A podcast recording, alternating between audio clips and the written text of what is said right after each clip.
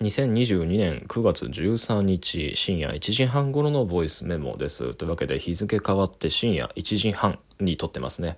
えー、いつも通り同居人が寝室に入って、ね、静まった後にリビングで一人ラジオトークを起動しています。というわけでね、昨日は録音撮った後、まあ本当に疲れ切っててそのまま寝ちゃいましたよ。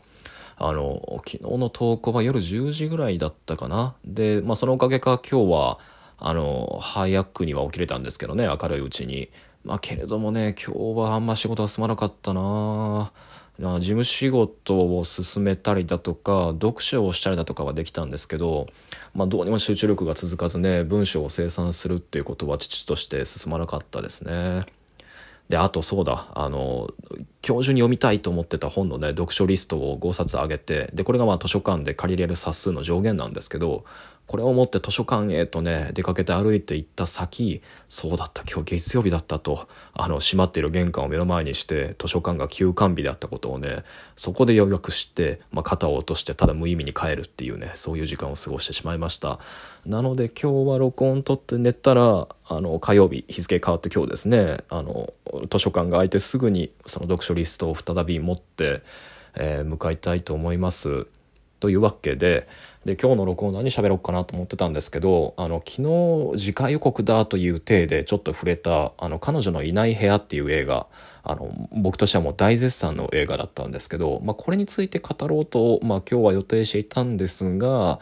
まあ、やっぱまだ置いとこうかと思いました。あっていうのもこの彼女のいない部屋あの予告編だとかを見てもらえれば分かるようになんかねネタバレ禁止みたいな映画なんですよね。でまあ、ラストにこう衝撃的な展開がとか全ての謎がそれで解けるみたいなこと書いてあるんですけど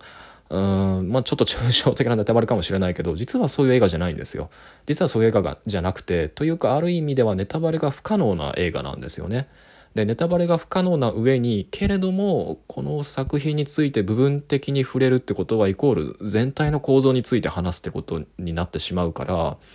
まあ、どう話したもんかなとまだ考えていて、まあ、けれども、まあ、そのうちそのちゃんとねあの映画を見た人におすすめみたいな前振りはちゃんと入れようとは思うんですが、まあ、本当はねあのそういうことなしにいきなり喋りたいんだけどあのなのでもうちょっと感想を温めておこうと思いますで、まあ、その上で、えーと、今日は別の話題についてどうしてもねこれも前々から考えてたことだったんだけど話しておきたくて、えー、撮っておこうと思いました。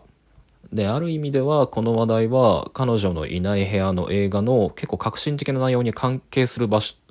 ものなので、まあ、イントロがてら話しておこうと。で何の話題かというと、まあ、今日の話題は推しに関する、同一化と距離についてですねあのこのこれを話題として話しておこうと思います。というわけで、えー、早速なんですけど今日の録音は、まあ、あるテクストを中心にして語ろうと思うんですけど、まあ、それはウェブで読める文章で、えー、何かっていうとその柚木麻子さんという小説家の方が、えーと、ノートっていうそのエディター SNS かな？あで、えー、SNS で発表している連続エッセイの、えー彼自身の言葉で語るべきではないのかっていうタイトルの文章があって、えー、とこれをその中心にして語るものにしたいと思います。えー、でこの文章なんですけどもともとその僕ノートのアカウントだけはあの残してあってこの Radiotalk の他にでまあほとんど動かしてないんですけど、まあ、時々そのトップページにどんなものが上がるんだろうってザッピングすることがあってでなんかこうトレンドというかおすすめ表示で出てくるなってので気になってはいたんですけどなんかこうすっごいファボ数も多いしでめちゃくちゃ読まれて感想が上がってるのも見えるしでとうとうなんか同居人のイマムからもこの文章良かったから読んでみてってことで勧められたんで読んでみたんですよね。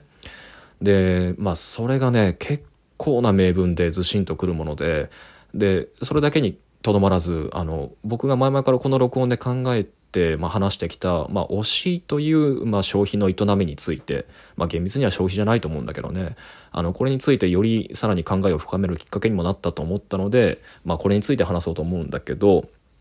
えー、っとですね簡単に文章の概要だけ話すとまず文章の外のレベルで言うとあの柚木麻子さんって方は、まあ、どうやらあその至る所であの香川照之さん、まあ、俳優の方ですね。そのこの方を推しているんだっていうことを公言されていた方らしくて。で香川照之というと、まあ、ご存知の方も多いと思いますけどあの数年前にホステスに振るった、まあ、ほとんどわいせつ行為と言っていいでしょうね。あの性加害の行為をあの、まあ、告発されてでそれを皮切り着火点にして、まあ、週刊誌だったりであの過去の深刻な、まあ、他の女性スタッフだったりあるいは他のホステスさんへのその暴力のその、まあ、被害の訴えだったり、まあ、その証拠写真だったりをどんどんどんどんこう暴露されてですね。で、まあ、それによって彼が今あのなんていうか登壇していった、えー、情報系の番組だったり CM だったりを続々と降板されて、まあ、メディアから、まあ、姿を消して、まあ、活動自粛になったと、まあ、そういう経緯がある中でで柚木麻子さんって方はこのあの香川照之さんを推していることを公言していると。ということで各編集部から香川照之さんが、まあ、今このような形で、まあ、降板するに至った、まあ、活動を休止するに至ったことを受け、まあ、どんな心情でありますかってことを、まあ、いろんなところからメディアから原稿依頼が来たんだと。でそれに関しては自分もそのニュースにショックを受けていて、まあ、心身ともに不調をきたし、まあ、口をつぐんでいたわけだけれども、まあ、意を決して、まあ、この文章を発表することにしましたと。まあ、そういうバックストーリーのある文章なんですよね。で文章の内容なんですけど、まあ、これは、まあ、なかなか力強くそして切実な文章で、まあ、繰り返しになるけど僕は名文だと思いました。えっとまあ、推しという関係が崩壊することを受けてさまざ、まなことをあの自分に問い直してで最終的にはこう愛着の対象であるその彼っていうのとの決別っていうのを、まあ、ある意味では宣言してでその上であの自分の個人的な問題に変える他方で彼にも彼自身の言葉で語るということを求めるっていう結びになっている文章ででまあ僕はこの柚木さんと同じように香川照之を、まあ、推しなり、まあ、その他の応援ででも応援していたファンたちのまあなんだろうなこう間接的に加害に加担してしまったのかのかもっていう自責の念だったりあるいはまあ間接的な、まあ、こう心象の被害なんかこう心理的な被害みたいなものからの回復を促す力強い内容であると同時に、まあ、不謹慎かもしれないけど僕はそれ以上に興味深いと思いました。あっていうのはあの推しっていう営みにどんな心理的なあの動き、まあ、欲望だったりそのコントロールっていうのが内在してるのかっていうのが、まあ、赤裸々に告白されてる文章にこれなってるんですよね。でやっぱりその推しという言葉ってもう今ほとんど若い人になればなるほどそのジェンダーフリーに扱われているその男女ともに今オタクといえば推しみたいな言葉になってるんだけれどもやっぱりそれ以前のその推しという営みに見られる一性の感触みたいなものっていうのも改めてあのこの文章の中に感じ取れた気がしてなんかそれについて録音したくなったんですよね。というわけで、あの文章の内容を軽くだけ触れると、まあ、こんな構成になってます。えっ、と、ちなみに香川照之っていう名前はこの文章の中に出てこないわけなんですが、まあ、ともかく彼、あ、書き括弧が入った彼っていうのが、まあ、起こした一連の報道によって、まあ、すごく、まあ、深く傷ついたと。で、父の話について10回するところから始まるんですよね。で、あの、柚木さんは、その、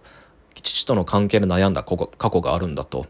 で父はその酒に酔っ払うと、まあ、すごく感情がまるでジェットコースターのようにうねる人で、まあ、というよりも酒に酔っていなくても普段からあの感情的な起伏の激しい人で、まあ、その激高して、まあ、テレビの中であの芸能人があのつぶやく一言一言に、まあ、繊細に反応して、まあ、怒鳴り声を上げたりだとかあの小一時間その水がで蛇口から水が出てる様をずっと見つめていたりだとか、まあ、母に辛く当たったり私に辛く当たったりだとあのお酒を飲むとそれがより加速するんだけれどもということが語られつつも、まあ、しかし他方でそんな父が私に絵本をたくさん読ませてくれたのは間違いなくで毎週末映画に連れてってくれたっていうことがあるのも間違いなくでそのその父の行動がなければ父から与えられたものがなければ今の自分の職業も絶対ないんだっていう感謝の念も、まあ、同時に述べているわけです。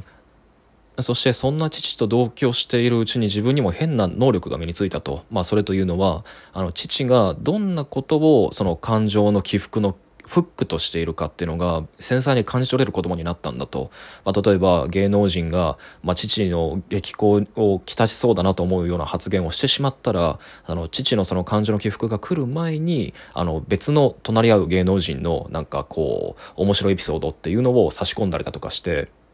その場を和ませるっていうことができるようになったんだと、まあ、つまりその感情をジェットコースターに振り回す父は私の提供する面白いエピソードと、まあ、それを黙って受け止めている疲弊する母っていう2人の支えによって我が家庭は成り立っていたんだと、まあ、けれども自分が社会人になったタイミングで母が家を出てから、まあ、父の生活は崩壊して、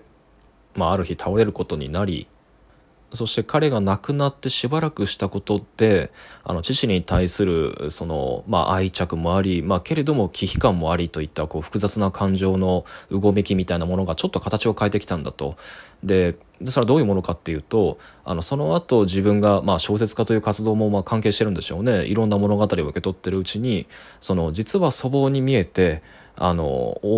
すごく乱暴だった父っていうのにも人間的な優しい一面があるっていうこうギャップと感情移入を誘うその二面性の物語っていうのに、まあ、すごく疲弊を催す自分がいたんだってことを発見し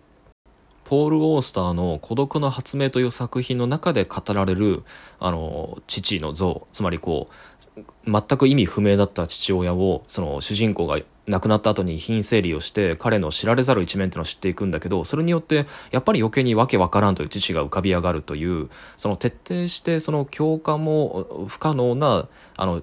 より知れば知るほどに遠くの彼方に追いやられる父の像っていうのにあのむしろ自然さを覚えてあのすごく納得がいったんだと救われたんだっていう話がその後に語られるんですよね。でえっと、香川照之という俳優を見つけた時にも似た感触を感じてるってことを、まあ、まあおそらくはそういう接続で書いてるんですよ。であの自分の友人たちがその、まあ、優雅な男性性っていうのを誇張気味に演技してる監督、ええ俳優だったら他にこんなのがいるよっていうふうに勧められたとしても例えばあの名優と呼ばれる彼らのその演技を見ているとむしろその演技が自然すぎてあの疲弊してしまうと香川照之がいいのはいわゆる優雅な男性性あの感情的に高ぶるジェットコースターのようなあのまるで父のような男性性っていうのをどこまでもギガ的にコミカルにどこか演じてしまう節があってそれがなんか自分にとって心地いいものに移ったのだってことを書くんですねおっとまた次回に続きます。